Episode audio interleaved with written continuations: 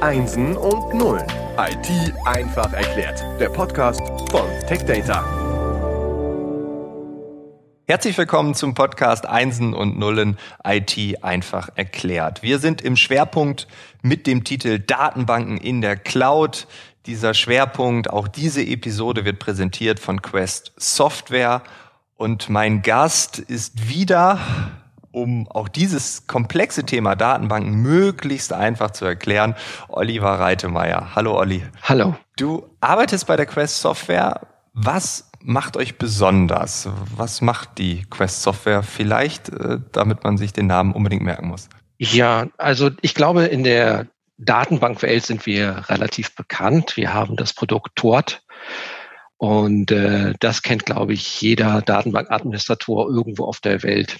Aber so ein paar Eckdaten zu Quest Software. Wir sind mit etwa 3500 Mitarbeitern ja ein, ein, ein gutes Softwareunternehmen, ein großes Softwareunternehmen und haben etwa 1500 Entwickler überall auf der Welt verstreut.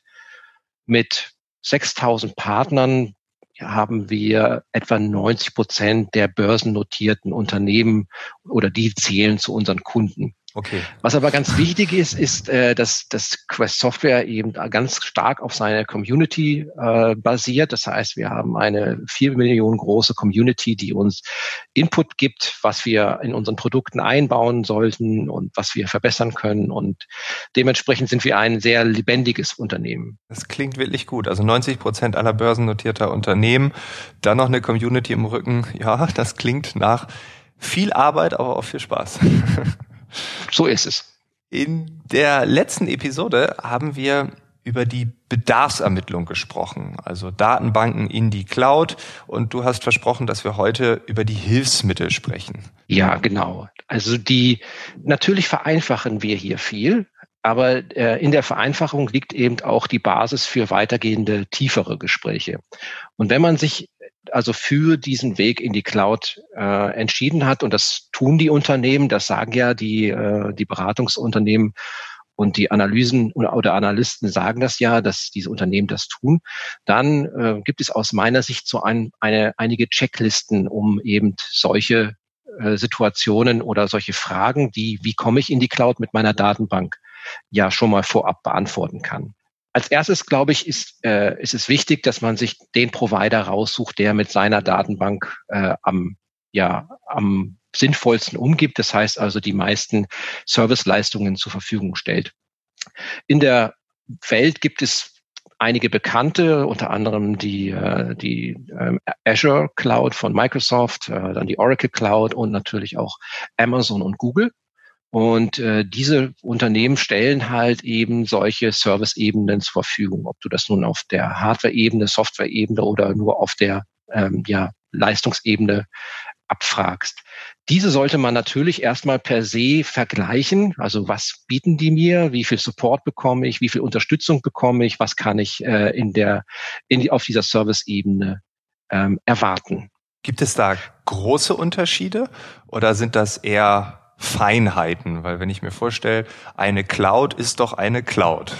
Ja, also die, die Leistungen sind wahrscheinlich gut vergleichbar, deswegen ähm, kann man sie äh, durchaus nebeneinander halten. Die Frage ist halt, kann ich vorab schon sagen, was ich eigentlich benötige? Mhm. Denn dann daraufhin kann ich meine Vergleichswerte eigentlich am besten aus, auslegen. Okay. Mhm. Und um das zu tun, ähm, müssen wir ja festhalten, wir haben eine Datenbank, die wir in unserem Datencenter zu Hause, in unserem Unternehmen warten und laufen haben. Und die ist natürlich produktiv und hat eine, einen, einen gewissen Leistungsbedarf.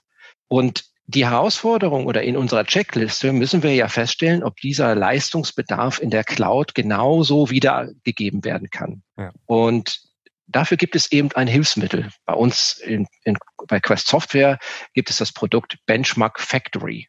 Das ist ein kleines Softwareprodukt, das in der Lage ist, gegen diese Cloud-Datenbanken ähm, einen Test zu führen.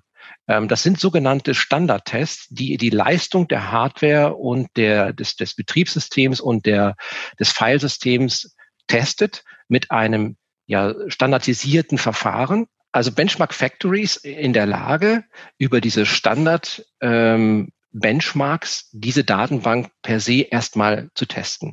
Das reicht aber in den meisten Fällen nicht aus. Äh, ich muss ja wissen, ob meine Anwendung und meine Datenbank und meine Anforderung meiner Nutzer in der Cloud genauso wiedergegeben werden kann, wie es in meinem Datencenter ist.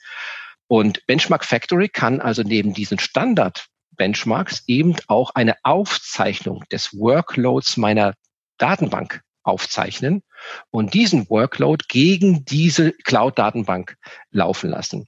Bedeutet, ich kann tatsächlich in Wirklichkeit sagen, kann die Leistung, die derzeit von meiner Heimatdatenbank abgegeben oder leist, äh, geleistet werden muss, auch in der Cloud geleistet werden.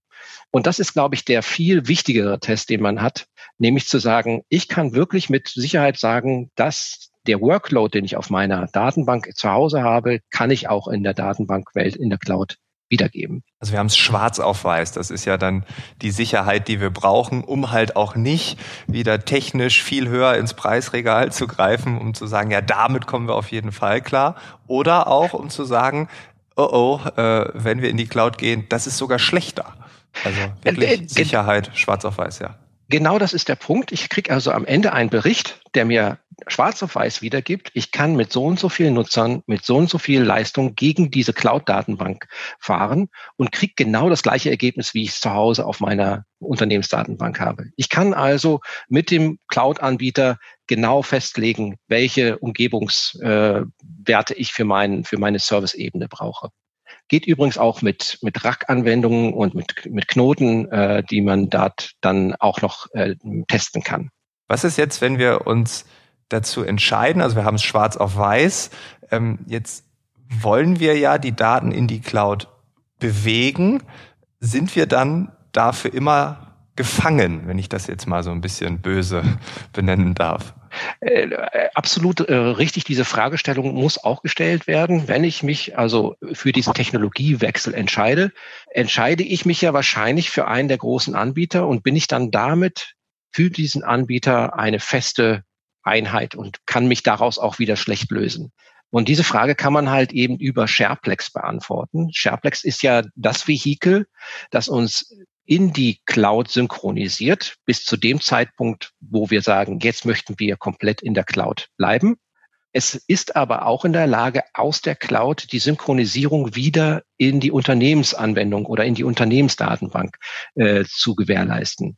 Sprich, sollte ich also aus irgendeinem Grund wieder zurückwechseln wollen oder eine Aufteilung der, der Gewalten innerhalb der Datenbank nochmal ähm, anstreben, dann kann ich mit SharePlex eben genau dieses Risiko minimieren, indem ich eben ohne Datenverlust und mit, mit geringem oder mit gar keinem Risiko äh, dann die Datenbank wieder synchronisieren kann ins Unternehmen. Ja, weil das ist ja ein ein riesiger Punkt. Also das Thema Login, ich bin eingeloggt in etwas, ich komme nicht mehr zurück. Es gibt da auch in der BWL verschiedene Theorien über Pfadabhängigkeiten. Das heißt, ich laufe einen Pfad immer weiter, immer weiter und dann ist der Weg zurück äh, entweder ewig lang oder komplett zugewuchert. Ich weiß nicht mehr, wo es hingeht. Das mhm. heißt, diese dieses Bewusstsein, begebe ich mich in einen Login, ich glaube, das ist bei sehr vielen Menschen mittlerweile da, weil man es auch schon häufig erlebt hat, dass man diesen, mhm. diesen Login hatte und dann sich gedacht hat, oh, Mist, das kostet jetzt richtig viel oder meine Anforderungen haben sich geändert. Deshalb ist es doch ähm, ja auch ein ganz gewichtiger Punkt hier, oder? Ab, absolut. Also ich meine, und, Unternehmen machen sich natürlich lange vorher Gedanken und das geht über viele Projekte und Oberprojekte äh, dahin, bis man die Entscheidung trifft, wir gehen mit dieser, mit diesem, mit dieser Instanz in die, in die Cloud. Also von daher, das, das Risiko, dass sie wieder zurückwechseln, ist zwar gering, aber wenn diese Befrage doch auftritt, kann ich sie beantworten. Und darum geht's ja eigentlich. Kann ich in diesem Fall sagen, wenn wir Unternehmensinstanzen äh, oder Datenbankinstanzen aus der Cloud wieder abspalten wollen zu einem anderen Provider oder wieder zurück ins Unternehmen, dann muss ich in der Lage sein, ein Vehikel zu haben, das mir diese Leistung bringt. Und das können wir mit SharePlex gewährleisten. Könntest du noch was zum Thema Kosten sagen? Äh, Kosten bei, bei SharePlex oder Kosten bei äh, den Cloud-Anbietern? Bei den Cloud-Anbietern.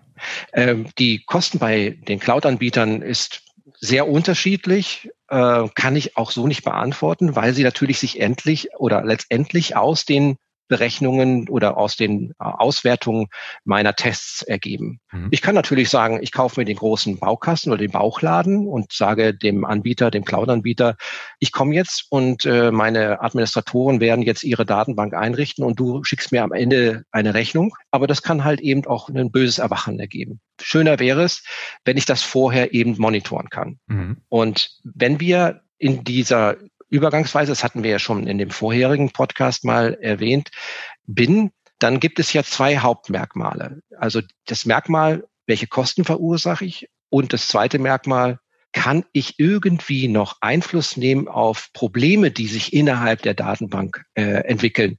Kann ich da noch was erreichen? Und wir haben dieses Produkt Foglight for Databases. Und Foglight for Databases ist sozusagen eine Schalt Zentrale für zu monitorende Datenbanken. Das betrifft nicht nur Oracle, das betrifft eigentlich alle Hersteller, die wir auf dem Markt haben. Also es monitort Oracle wie SQL Server, MySQL, DB2 und alle anderen Datenbankanbieter gleichermaßen. Und hier kommt etwas ganz Wichtiges im, im Bereich. Denn wenn ich in dieser Lage bin, eine Schaltzentrale mit einem Dashboard zu haben, das mir den Einblick auf meine Unternehmensdatenbanken genauso gibt, wie es auf die Cloud-Datenbanken gibt. Und ich kann Fehlerquellen sehr früh entdecken, indem ich mir eben Graphen und historische Graphen angucke und sehe, okay, da ist ein, ein Problem entstanden, das war auch letzte Woche schon da. Es muss sich also etwas in der Datenbank verändert haben, vielleicht ein Parameter, vielleicht eine Performance ein, Einbruch durch eine ungewöhnliche Transaktion. All das kann ich mit so einem Monitoring-Lösung natürlich erreichen. Mit Foglight habe ich das in einem großen Überblick und kann in jedes Problem hineindrillen.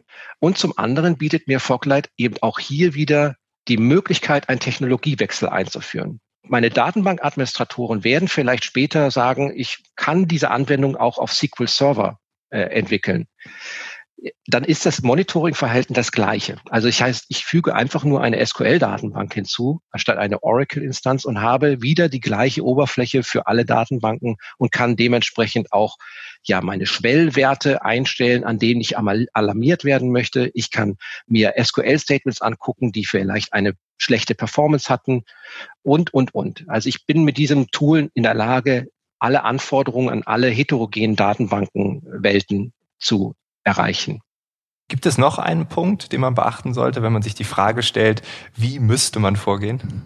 Ähm, ja, also letztendlich ist es ja so, wir hatten auch schon in den vorherigen äh, Podcasts ja die Frage gestellt, kann ich, wenn ich diesen Te Technologiewechsel durchführe, in irgendeiner Weise vielleicht Kosten reduzieren? Und in der Häufigkeit oder das, was wir sehen, ist es nicht in den Personalkosten, wie häufig ja vermutet wird. Na, ich führe meine Technologie in eine Cloud und dann wird sie dort gemanagt. Dem ist nicht so.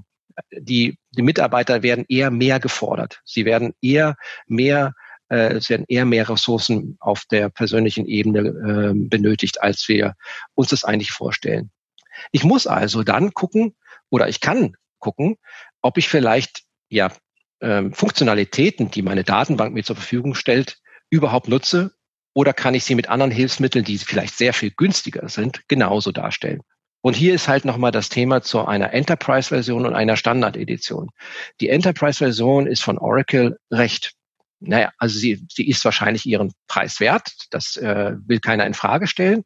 Aber die Funktionalität ist halt sehr umfassend. Und wenn ich diese umfassende Funktionalität in einer Standard-Edition nicht unbedingt brauche oder sie mit anderen Mitteln gleichermaßen erreichen kann, dann kann ich natürlich auch über Lizenzkosten nachdenken. Und es gibt mittlerweile in, äh, Unternehmen, die tatsächlich einen Großteil ihrer Unternehmensfunktionalität, die bisher auf einer Enterprise-Version lief, auf einer Standardversion abbilden konnte und diese in der Cloud gemanagt führt. Und für dieses Szenario gibt es eben unseren ja schon etwas bekannteren TORT, eben dieses Entwicklungs- und Datenbankadministrationstool, was eben solche Funktionalitäten, die es in der Enterprise-Version von Oracle gibt, ohne dass sie diese Lizenzkosten eben tragen müssen. Okay, vielleicht ganz passendes Beispiel. Ich war mal auf einer Konferenz und da hat ein Nicht-Vertriebler, also jemand, der ganz normal äh, LinkedIn benutzt, einen Sales-Profi gefragt, ob er sich den LinkedIn Sales Navigator kaufen soll. Also es wäre so diese Enterprise-Lösung, womit man alle Menschen bei LinkedIn erreichen kann. Und der Sales- und Vertriebsprofi sagte einfach nur, hast du einen Hubschrauberführerschein? Und der so, nein. Ja, der Sales Navigator ist aber ein Hubschrauber. Hm. Das heißt, du kannst den gar nicht fliegen. Und das passt irgendwie ganz gut auch hierzu. Also wirklich zu analysieren. Ich muss mir jetzt nicht die großen Kosten ins Haus holen, zu schauen, welche Funktionalitäten brauche ich wirklich, was macht Sinn. Ja. ja, also hier ist es wirklich lohnenswert, sich die Funktionalitäten des zum Beispiel des Tors anzuschauen und welche er sie in der Enterprise-Welt ersetzen kann. Und dann kann man daraus eben sehr schnell äh, Rückschlüsse ziehen, wo Lizenzkosteneinsparungen möglich sind. Der Weg in die Cloud hat Hilfsmittel, hat Werkzeuge, die die Fragestellung Ja oder Nein, Chancen, Risiken, Kosten und ganz wichtig, wir haben es ja schon oft gesagt, Ausfallzeiten beantwortet. Und ich glaube, wir haben jetzt einen ganz guten Überblick bekommen, was da möglich ist. Einen ja, leicht verdaulichen Überblick, was bei dieser sehr komplexen Thematik ja auch ganz wichtig ist und wenn man tiefer eintauchen möchte, egal ob beim Thema, Thema Datenbanken oder auch, wenn man sich jetzt für Hausboote interessiert, wie kann man dich kontaktieren? Ja, ja genau.